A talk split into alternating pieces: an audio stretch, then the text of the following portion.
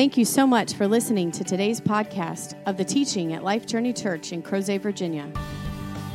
We believe that the gospel really is good news, that the blood of Jesus worked, and that Jesus meant it when he said, It is finished. In Christ, we are dead to sin and alive to God, forgiven and free, clean and close, holy and beloved, blessed and made new. If God is doing something special in your life, we would love for you to tell us about it. You can simply email us at info at lifejourneyva.com. One of the reasons we are able to provide these weekly podcasts is because of the generosity of people like you. If you would like to support the proclamation of the gospel of the grace of God, you can make a donation now on our website, lifejourneyva.com. Um, we'll go ahead and pass our baskets. Thanks. Um, if you would like to make a donation, I Mary Rose told me that many, many are do- doing online donation instead of in the basket, which is really great. If that's something you want to do instead of the basket, that's cool. But any donation that you'd like to make to help uh, help offset our costs and get uh, things keep things going, that'd be that'd be fantastic. Speaking of costs, um, we want to make sure that everybody is aware, and we'll well We'll do some more emailing this week. Uh, well, here, I'll come back to what I was just saying. If, if you have the Bible app, all these notes are in the Bible app, just, you know, more in events, and you'll see us there. If you have any questions, if you've looked up, try to find that and it doesn't work, you know, ask somebody because it's there and it's a really cool resource. But back to what I was saying, the uh, starting next Sunday, we are going to move our location over to the fire department uh, so this is our last Sunday at Henley for quite a while, maybe, I don't know, four months or so, because they're going to be doing some major construction. Uh, the, I think the entire roof is being replaced. The entire entrance is being redone uh, over the course of the summer. And uh, so when the fire department opened up uh, their meeting space for us, um,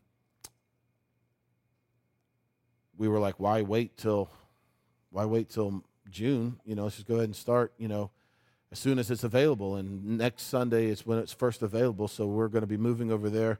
And they're not charging us a rent. As the chaplain, I'm a member there, and so there's no fee. But I think it's wise that we make a, you know, a donation of some sort a monthly donation, you know, to the department for, you know, letting us use it. But we're going to be able to save quite a bit of money over the course of the next several months um, as a result, assuming that income you know stays the way that it's been.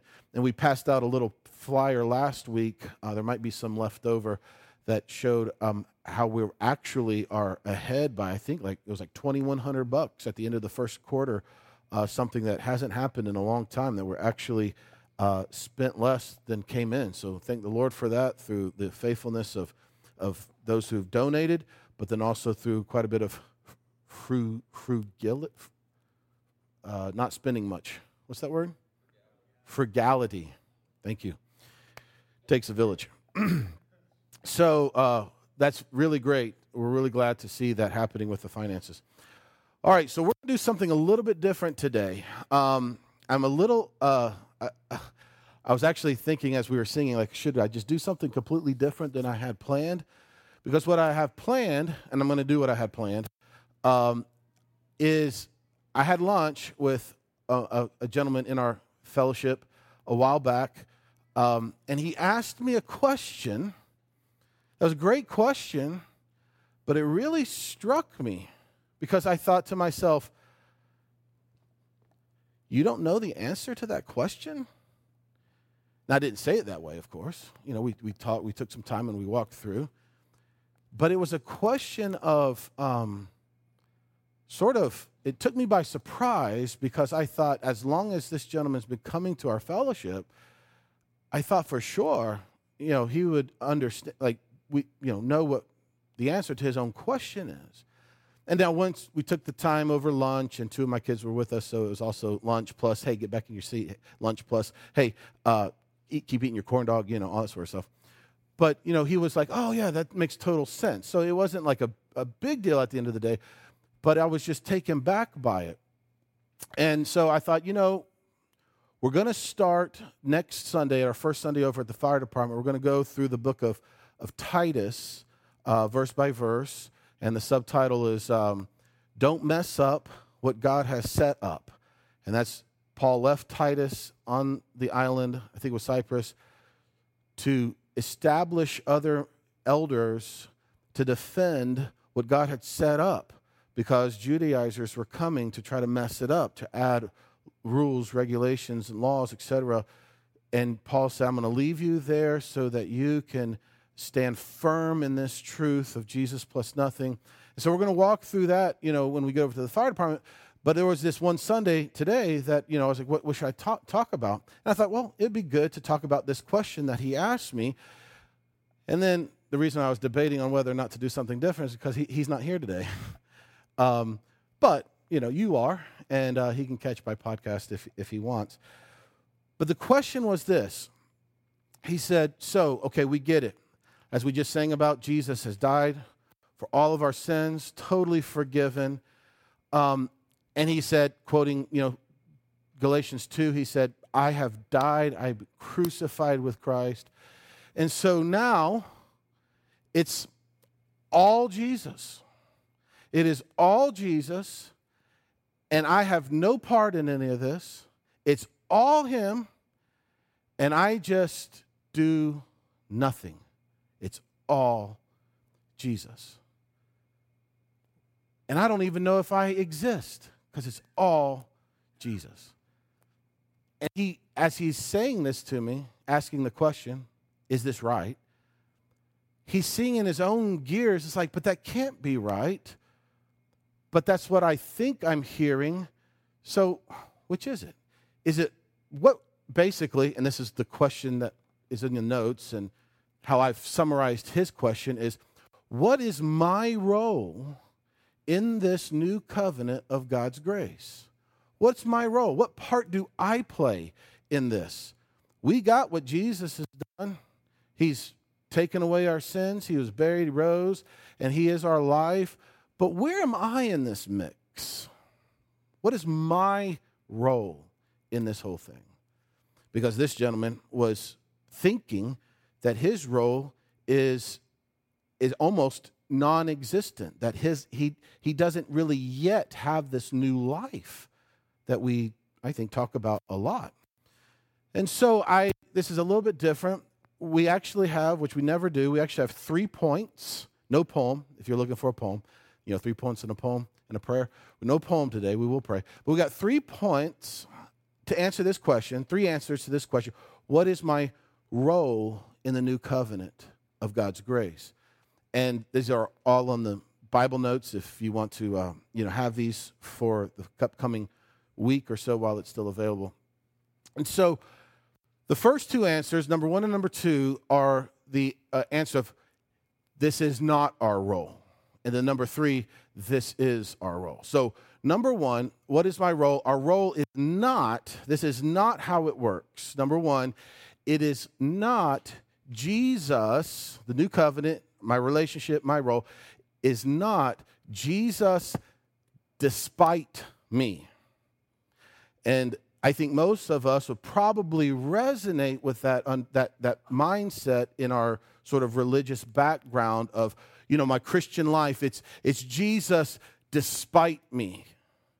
And there's this adversarial role that we think we have with Jesus because he is the righteous he is righteousness and I mean I'm still a dirty rotten worm sinner. And so this is a very popular it's what I I think embraced most of my life that my role, my relationship is Jesus despite me. This is what the Christian life is this adver- adver- uh, adversarial sort of relationship where I tend to always be the one that's in the way.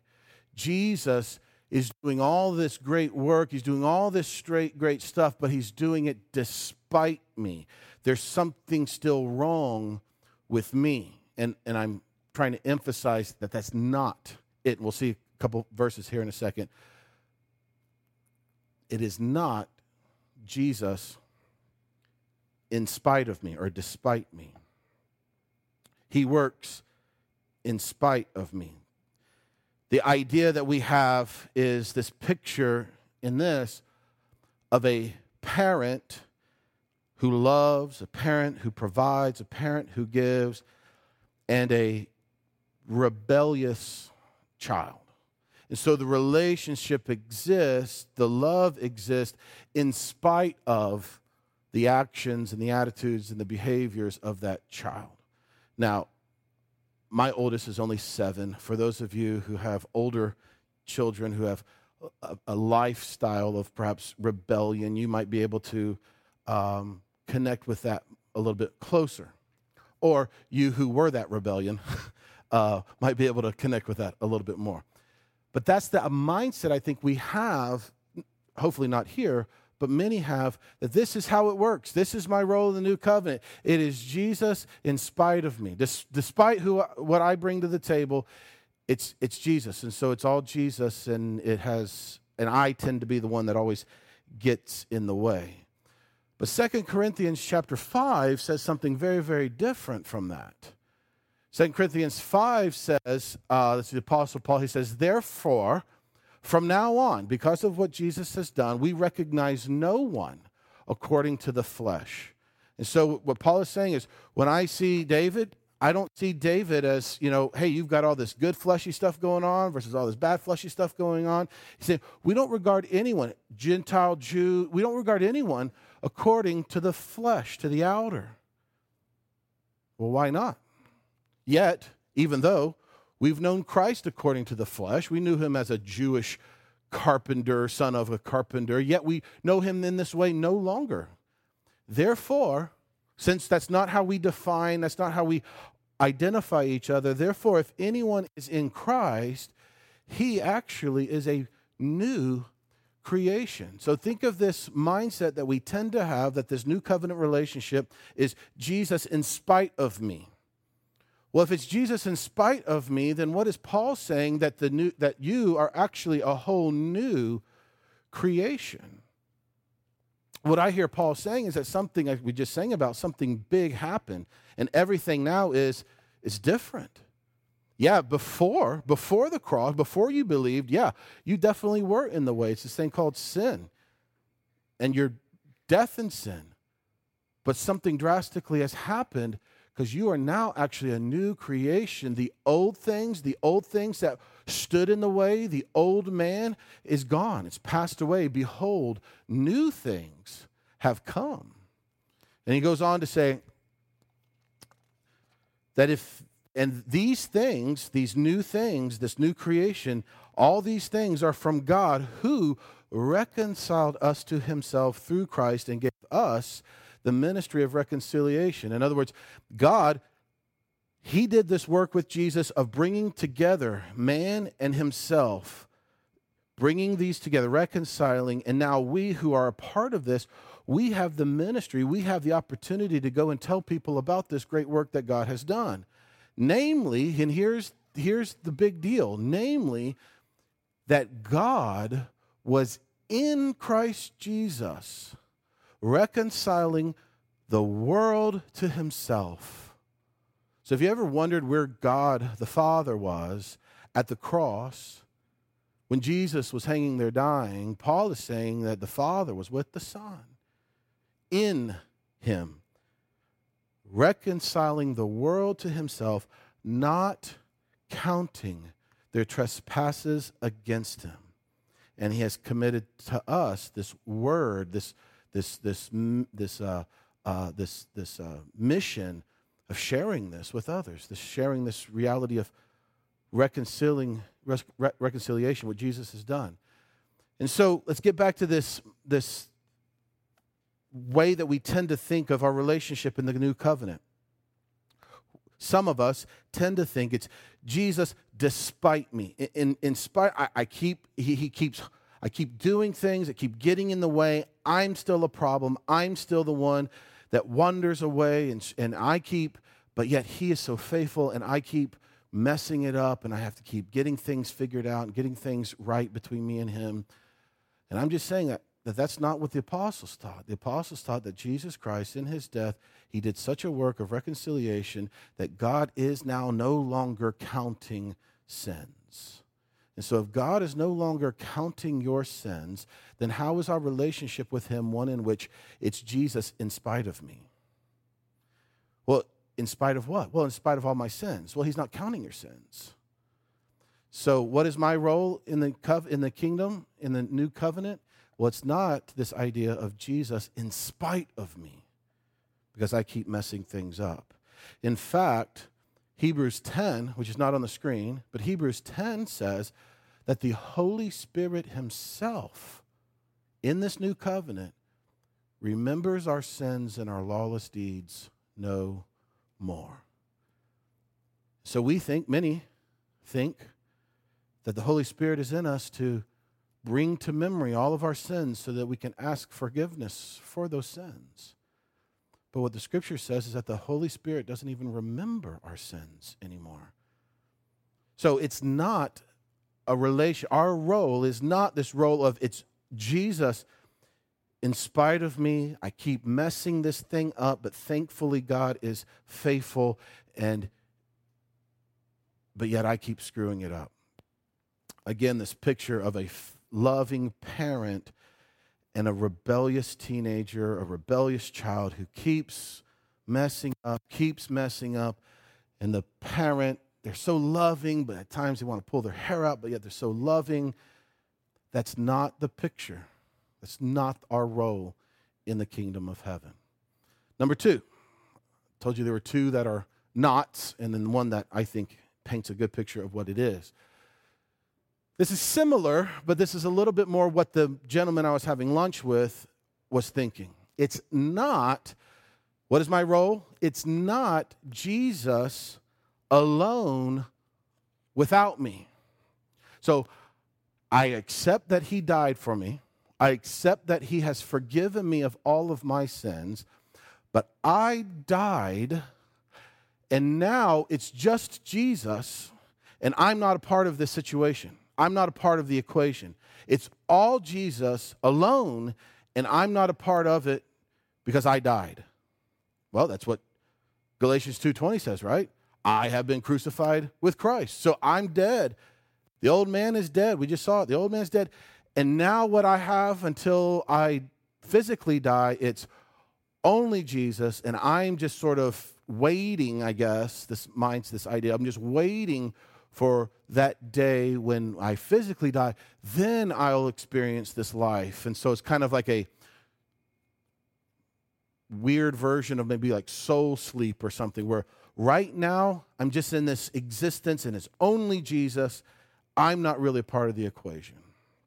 Which again is what I think this gentleman was had this mindset of. And so it's all Jesus and no me. It's this idea of a 100% passive relationship. No actions required by me, no thought. I don't even exist. I've been crucified. And the life that's now lived, it's Christ. It's not even me. I'm not even a part of this. It's His love, it's His power, it's His spirit, and I'm not even a part of the equation. Very passive.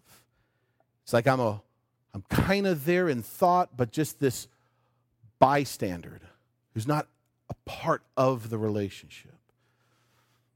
Picture a, in the first one, we pictured a parent with a rebellious child, and the parent keeps on like shaking his head and like, you know, face palming, like, oh, when is this kid going to learn? That was Jesus in spite of me. In this one, the picture that I kind of get is this idea of a parent, a loving parent with a little tiny precious but helpless baby, infant. That the only way that infant, I mean, you talk about like fresh, not even crawling infant, the only way for that infant to get from this side of the room to that side of the room is for the parent to do it. And it's a complete bystander, not active, not involved, just completely passive. Is that our role in the kingdom of heaven? Parent and a baby, or the first one, a parent and this rebellious child, and this the tension is always there. There's no tension with the picture that we're talking about now, number two, the parent and the baby. There's no, there's no tension there. It's just that the baby's not a part of it. It's just, it's just there. So, a couple of verses of scripture that to me clearly says that, that that's not what our role is. That's not how it works. And again, this is kind of what this gentleman in our fellowship was coming to a conclusion, thinking it was. Colossians chapter 2, starting verse 11, it says, And in him you were also circumcised with a circumcision made without hands, in the removal of the body of the flesh by the circumcision of Christ. In other words, there was the inner man that was cut away from the outer man, and the inner man is taken, and it's taken and taken where? It's taken into death, which is what verse 12 talks about, having been buried with him. So this inner man that's been cut away, it's been buried.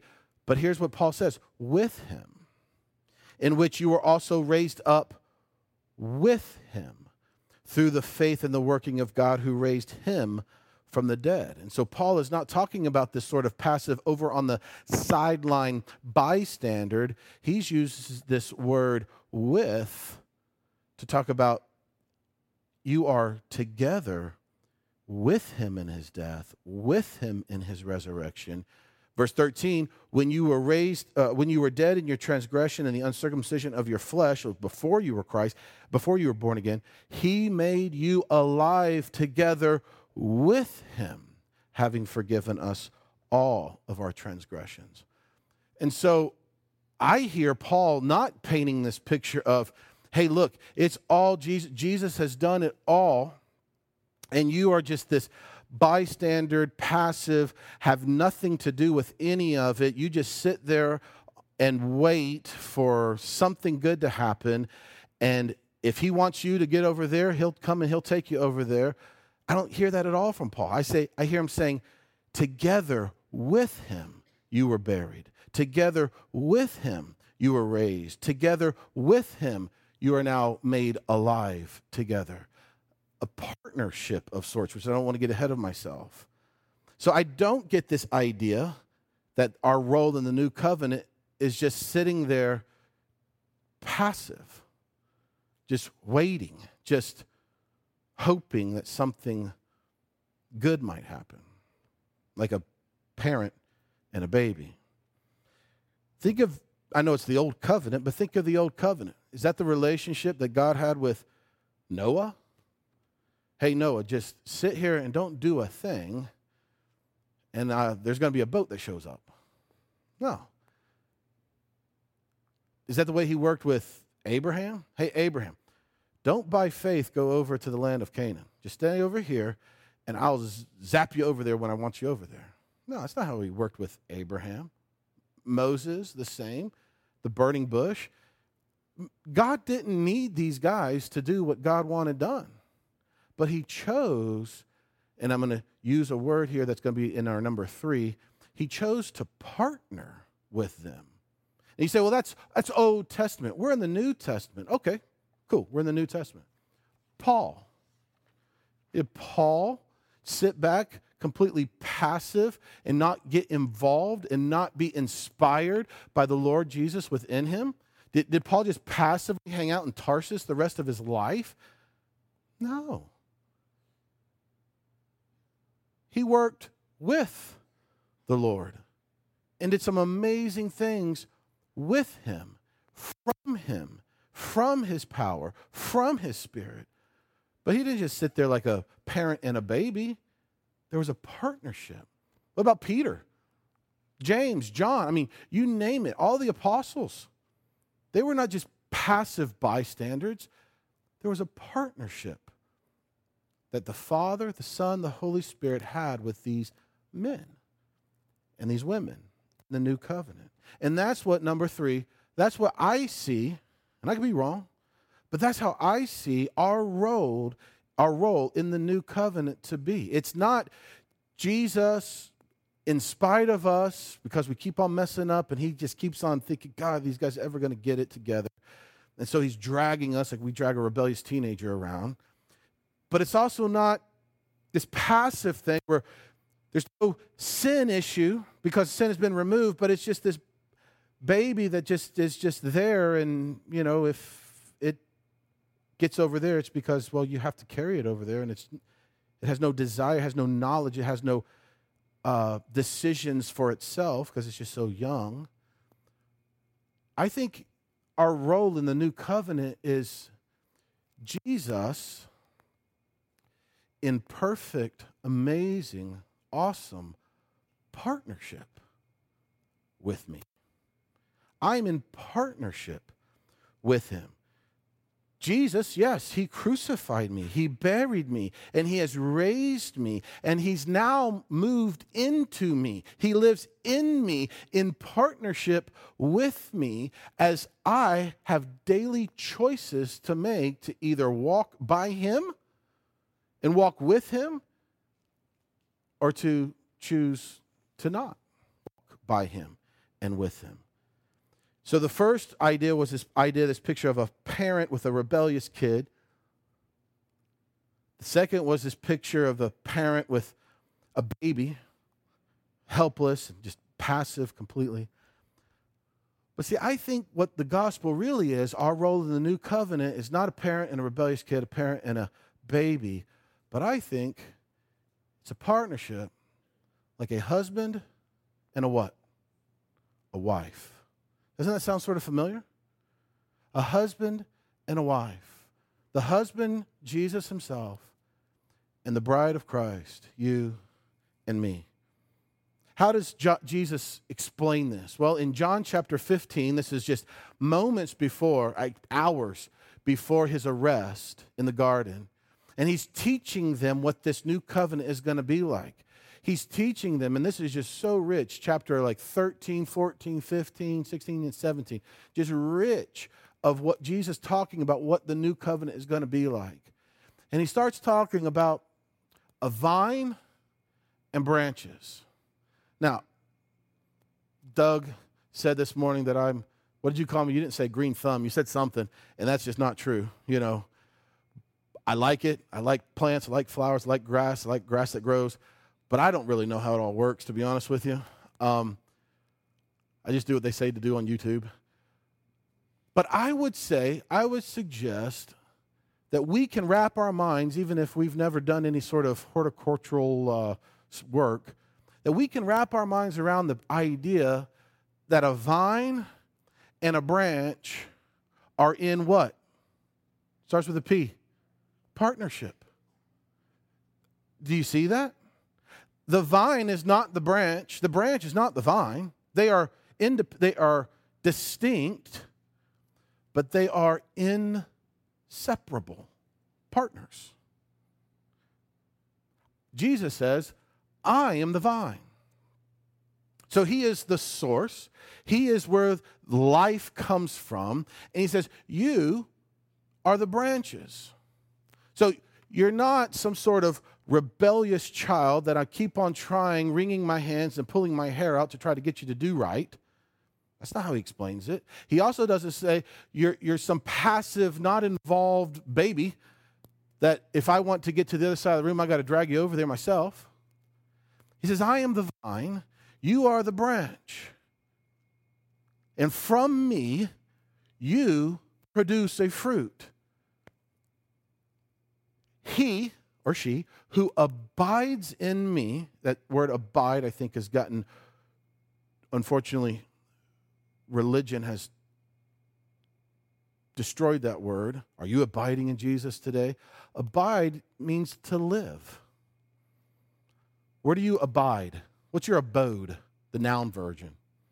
Well, mine's at, I was going to say the address. I don't know if I want to say that for the podcast, but mine is in Crozet, Virginia. That's where my abode is, right? That's where I live. He says, He who abides in me, he who lives in me, he who is born of me, a believer, and I in him, he bears much fruit. The fruit is born, the fruit comes off of the branch, not off the vine, but it comes through the vine into the branch and it produces a fruit off of the branch. For apart from me, you can do nothing. So we're not trying to say that we're in partnership with Jesus because we're equal in, in source with him. No, no, no, no. We are in partnership where we are joined to him in partnership where he is the source, the vine, and we receive from Him life that we begin to see on display through us as we are as we gain a revelation of our I'm going to make up a word abidingness with him. If we realize how much we live in him and from him like a, a branch to a vine we will naturally begin to see the fruit of his spirit being on display through us. But what's that called? That's called partnership. That's me believing him and being and realizing my dependency upon him. That's my action daily of deciding to believe something that I might not be able to see with my eyeballs, and realizing that not a parent with a rebellious kid or parent with a baby, an infant baby, but as a husband and a wife in perfect union, partnership, I now live with him. I did a wedding yesterday that was awesome. Probably the coolest wedding, besides my own with my wife, that I've ever been able to participate in. It was so awesome. Um, and I don't say that because others were terrible, but as I've begun to learn more and more about what marriage itself is a shadow of the substance of Christ and his bride, it was just really cool to connect those dots in that ceremony where we were celebrating yes a man taking a woman for his as his bride but we were celebrating a greater reality of Christ himself who chose to take a bride for himself it was just awesome I'll never forget yesterday it was so cool but if you think of a husband and a wife this partnership and I don't mean to get graphic by any stretch, but can a bride, can a woman produce a fruit from herself? By herself? Fruit of offspring by herself? No.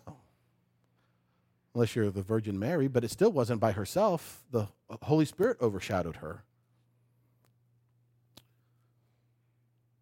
What must that woman receive? The groom, the husband into her.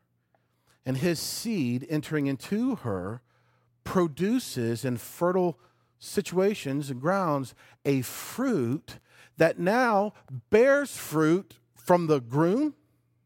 No. Out of the what? The bride.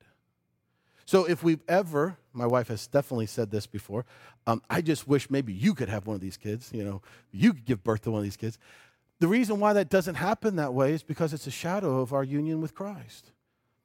Christ has come into us, bringing his life, his seed, his peace, his joy to fertile heart that is born of him so that as we realize just how much our abidedness is in him our life our living our source is him then what carries forth now from us the bride fruit, offspring, which is his joy, his peace, his patience, his kindness.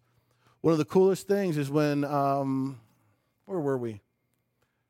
I saw a friend that I hadn't seen in a long time. Where were we? And I had the older two kids with me, and the guy that I was meeting or I saw, he just very plainly said, uh, "Oh, it was at the fire department." That's what it was. It was at the fire department. He said to me, he said, "Well, you can't deny those two kids." And, you know, we joke about it, we kind of laugh, it's cool, it's funny, you know. But why is that the case? Why do kids the, even the same physical characteristics of their mom and their dad? Because they are born of them. And so, as we realize our partnership, Jesus, the, the groom, we, the bride, as the vine and the branch, the branch dependent but yet in union with the vine, his fruit is on display through us. And the love, the joy, the peace, the patience, the kindness that begins to manifest through us, people can say, Man, you sure are loving like I think Jesus would love. Man, you, there's a peace about you that just blows me away. Where's this peace coming from? man, there, there's such a there's such a, a thankfulness. There's such a, a, a delight in you. Where is this? It just doesn't seem to come from human sources. What, what is this? Maybe they attribute it to Christ, maybe they don't, but they just realize, man, there's something unique here. It's because we are realizing our partnership, our husband and wife relationship with Jesus Himself as we abide, live, rest in Him. He produces His fruit through us. Vines and branches are not in competition with each other, last I checked. They're not advers- adversaries. A vine and a branch relationship, it's not, it's all vine and no branch. That doesn't produce much fruit. Branch is simply some sort of bystander. But a vine and a branch are in perfect partnership with each other. Paul says in Galatians 5, he says, But I say, if you walk by the Spirit, you will not carry out the desires of the flesh. Yes, the flesh, sin, the power of sin lives in our mortal bodies. But Paul is saying if we realize this union that we have with the Spirit, with Jesus, and if we choose our partnership, if we decide that, wow, we abide, we live in Christ and He in us, if we on a daily basis, minute by minute basis, choose to walk by that reality, walk in this reality that I am joined to the God of the universe. I am not who I once was. I am not even desirous in my new heart for sin and for rebellion, for wickedness. But I desire, because of my new birth, the, what Christ Himself desires, because I'm in partnership with Him. I'm compatible, I'm in union. As we walk by that reality of the Spirit, Paul says, hey, look, here's what happens. Here's the effect. We end up not gratifying the desires of the flesh. So if we have sin problems and we keep on doing these same sins over and over, the solution isn't to try to fight and target these sins. The solution is I'm going to choose in my partnership as the branch to realize my union with the vine and he and me and me and him, the very same DNA that's in the branch is in the vine, partakers of the divine nature. And I'm going to realize that I live in him and he in me, and I am joined to him. I am one with him. He is my groom and I his bride. And guess what begins to produce in me? Wow, I don't manifest the desires of the flesh in those moments because I'm walking by this reality of my union with the Spirit. I love how he says walk and not if, if, if we sit by the Spirit or stand by the Spirit. Because with walk, you get this idea of it's, I'm making a decision right now to believe the truth of my partnership with the God of the universe. And then what do you do next? Another step in your walk. I'm believing now again and now again in this journey, as I call it, the 80 year journey of choosing daily to believe this reality of our new life with Him. This is our partnership.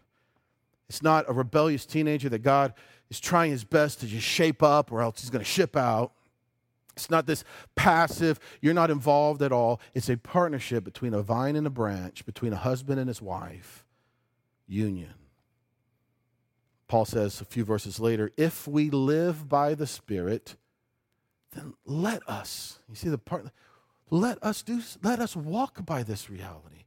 If we already exist in this reality, living from Him and by Him, then doesn't it make sense for us to walk that out on a daily basis? But what does that require? That requires a realization of, wow, I'm in partnership. I'm not in competition. He's not dragging me against my will. This is a reality of my life in Him.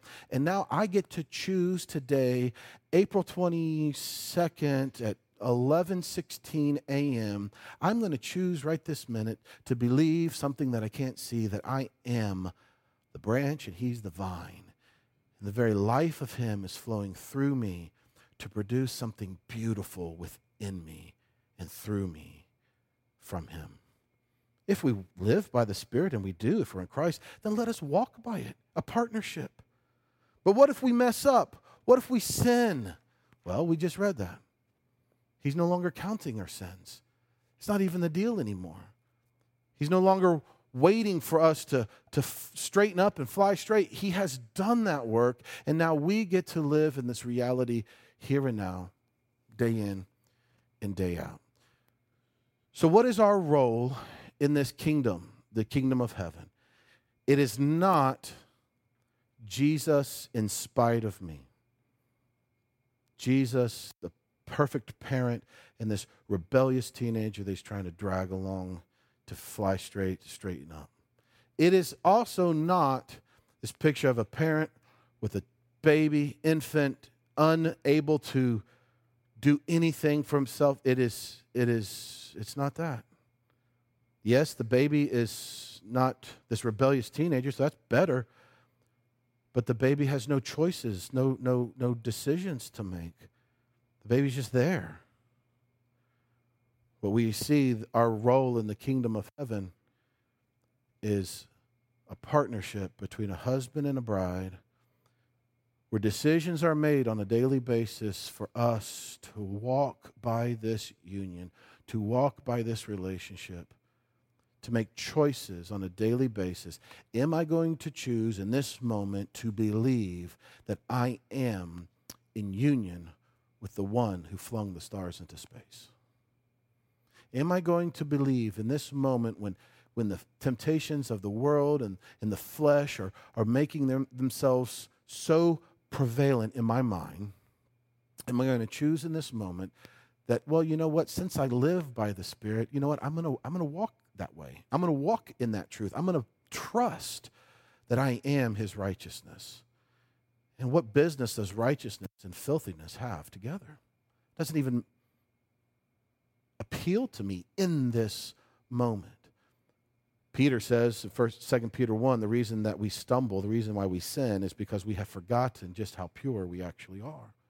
We forget that we're the branch. We forget that we're the partaker of the divine nature. So I think our relationship is that of partnership. Yes, it is all Jesus and what he has done for us, what he has done to us, but he, by his grace, has invited you not to be a rebellious teenager or just simply a baby, but he's invited you to be his bride, bride of Christ, whom he has through whom he has implanted himself, and from that comes the fruit of his very spirit. So our journey marker this morning is remember the question, what is my role? How does this look? It's not Jesus despite me.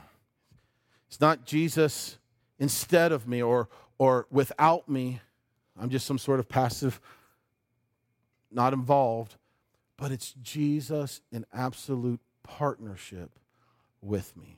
Yes, the vine, the branch, absolutely dependent upon the vine for its fruit. Absolutely. We are absolutely dependent upon him. Just like a bride is absolutely dependent upon the groom for the seed to produce a fruit, offspring absolutely dependent, but as a partnership where we get to choose to walk by this reality or not. So, with that being said, I hope that that might help. It might raise a lot of questions of, but what about, or what if, or how about when Paul says this, or whatever. And so, if you would like to um, maybe share a comment or a question, if this helped clarify, I know the gentleman who asked me this question isn't here today, but maybe this is a question that has been rolling around in your head as well, and maybe it opened up another question, or maybe it helped provide some clarity on something. I don't know. But what we'd like to do, as we normally do, and starting next week, we won't pass around a microphone because we'll be in a smaller setting, uh, which will be kind of cool too. Uh, we use microphones so everybody can hear. But um, anybody have a question or a thought or a comment or a but what about um, in regards to some of what we looked at today, and I know it was a little bit different, um, a specific answer to a specific question, but hopefully it was encouraging and beneficial nonetheless. Any thoughts? Questions? Yeah, Hart.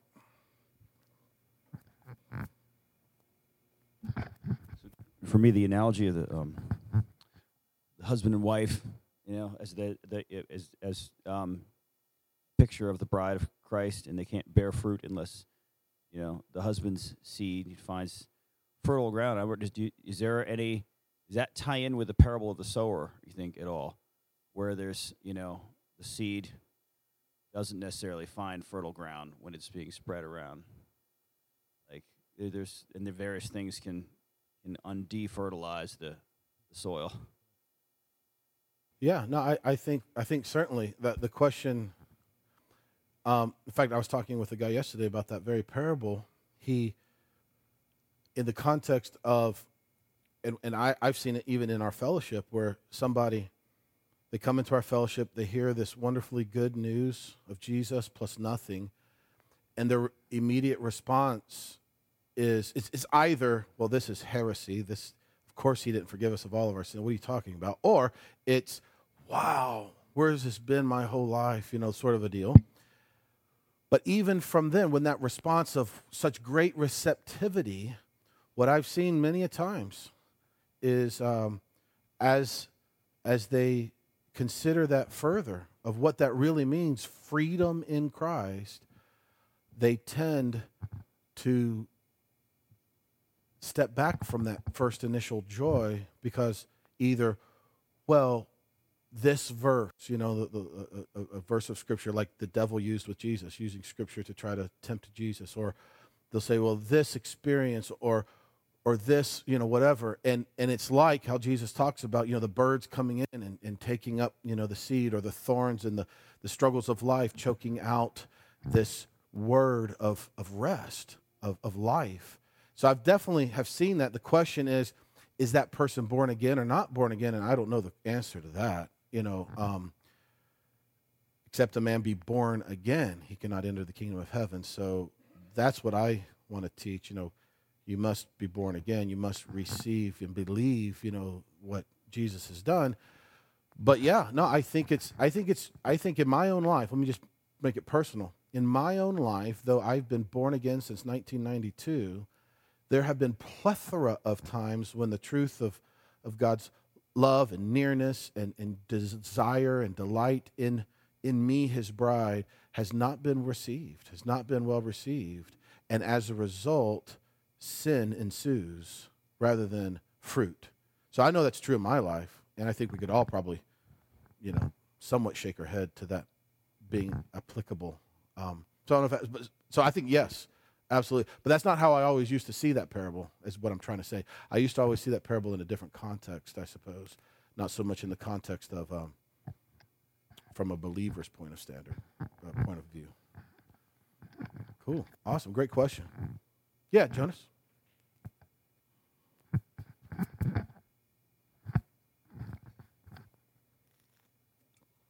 I think Walt um, established early in his teaching um,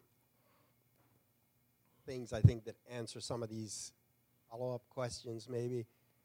Um, and that is that we have been reconciled. God, through Christ, reconciled us to himself. It was his work. And that is so all inclusive and so final that for me, it helps answer some of these questions that come along. Mm-hmm. And is he not the master gardener also? Does the soil have? What can the soil do to even make itself either stony or not Right. stony? So the more I look at some of these questions, I see he is he is in control, and I honor that that he does. And um, my mind went back to as I was going through here.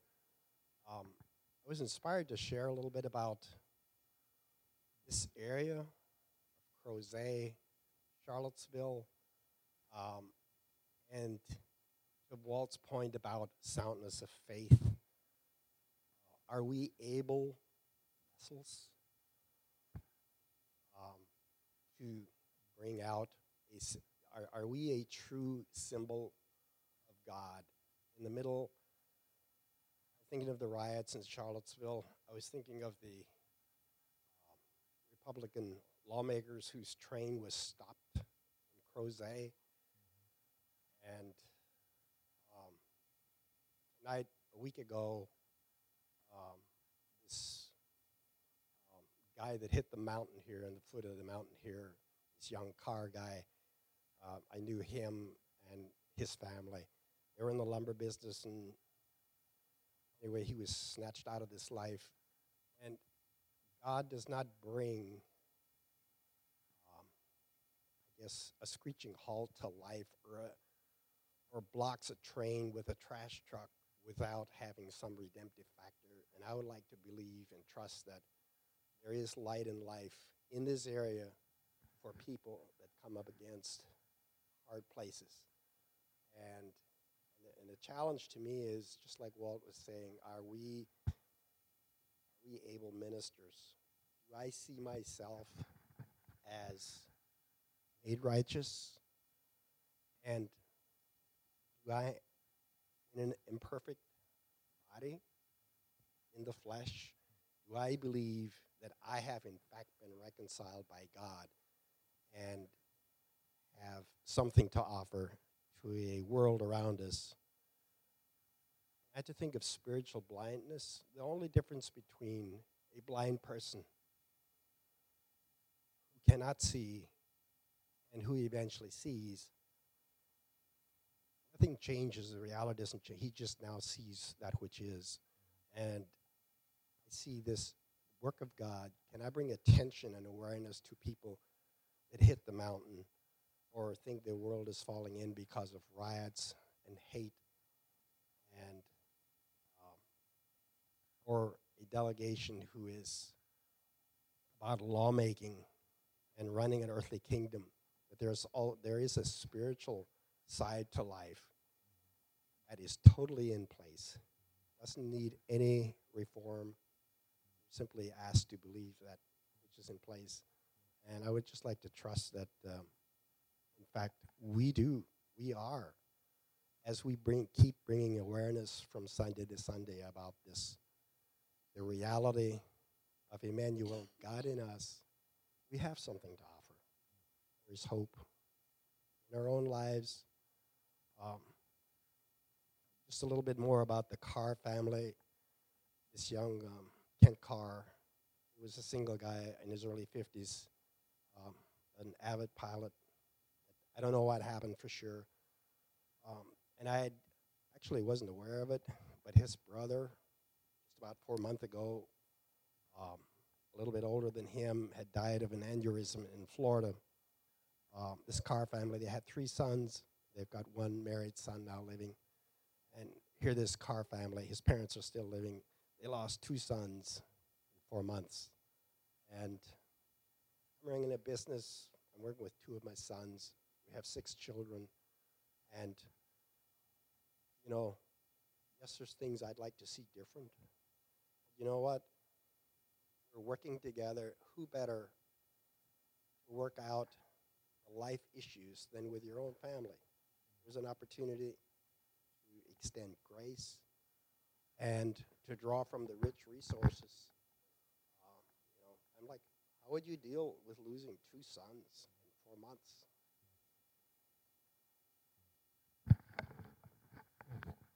Thanks, Jonas. Appreciate that. Anybody?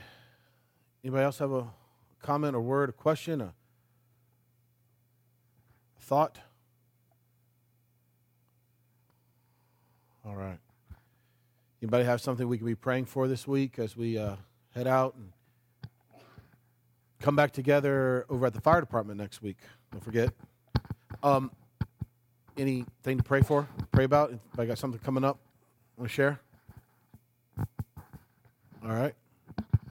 Um, we'll hopefully have signs out next week, but they're asking us, and if you if you're not familiar, don't stress about it. You'll just park where you see other cars. But um, there's a gra- a large grass field behind the fire department to the right as you turn in Firehouse Road. Um, that's where they're asking us to park. That way, in case they have a a call. They can get all their huge trucks out and back around. You know, um, if we're parked in the parking lot, we could actually block one of the big trucks. You know, so we'll we'll have signs or something. You know, uh, park where you see my car, right over on the side. Um, let's see, anything else? I think that uh, I think that does it. Um, let's stand and be closed in a word of prayer. Hopefully, uh, this is uh, somewhat helpful uh, for somebody who might have been thinking about uh, about these things of what, what does my role look like in this kingdom. Father, we thank you for this invitation that you've invited us into be. You have not invited us into a master slave relationship where you simply bark out orders and we do our best to do what the master says. That's not this relationship at all. You've not called us into a passive relationship where we are numb and lifeless and void of thought and action and desire. Not at all. You've called us into a partnership where you are the vine and we the branch, where you are the husband, we the wife, we the bride, receiving your life and producing a fruit by your life. So I just pray that that picture for somebody this week will just make things connect even better about just how good this good news and this good reality of life in Christ really is. You could have called us into a slave ship. You could have. But you didn't. You chose something so much better a union, a partnership, a oneness, where you are God, we are man, but you have joined yourself to us through your Son. We thank you so much. And it's in Jesus' name we pray. Amen. Amen. Love you guys. Have a great week. Thank you again for listening to today's podcast of the teaching at Life Journey Church in Crozet, Virginia. We'd love to hear from you. If God is doing something special in your life, let us know by sending an email to info at lifejourneyva.com. Feel free to pass today's teaching on to any friends and family that you'd like, but please don't change any of it or charge for it. This podcast is made available for free as a ministry of Life Journey Church. If you would like to support the proclamation of the gospel of the grace of God, you can make a donation now on our website, lifejourneyva.com. Have a great day.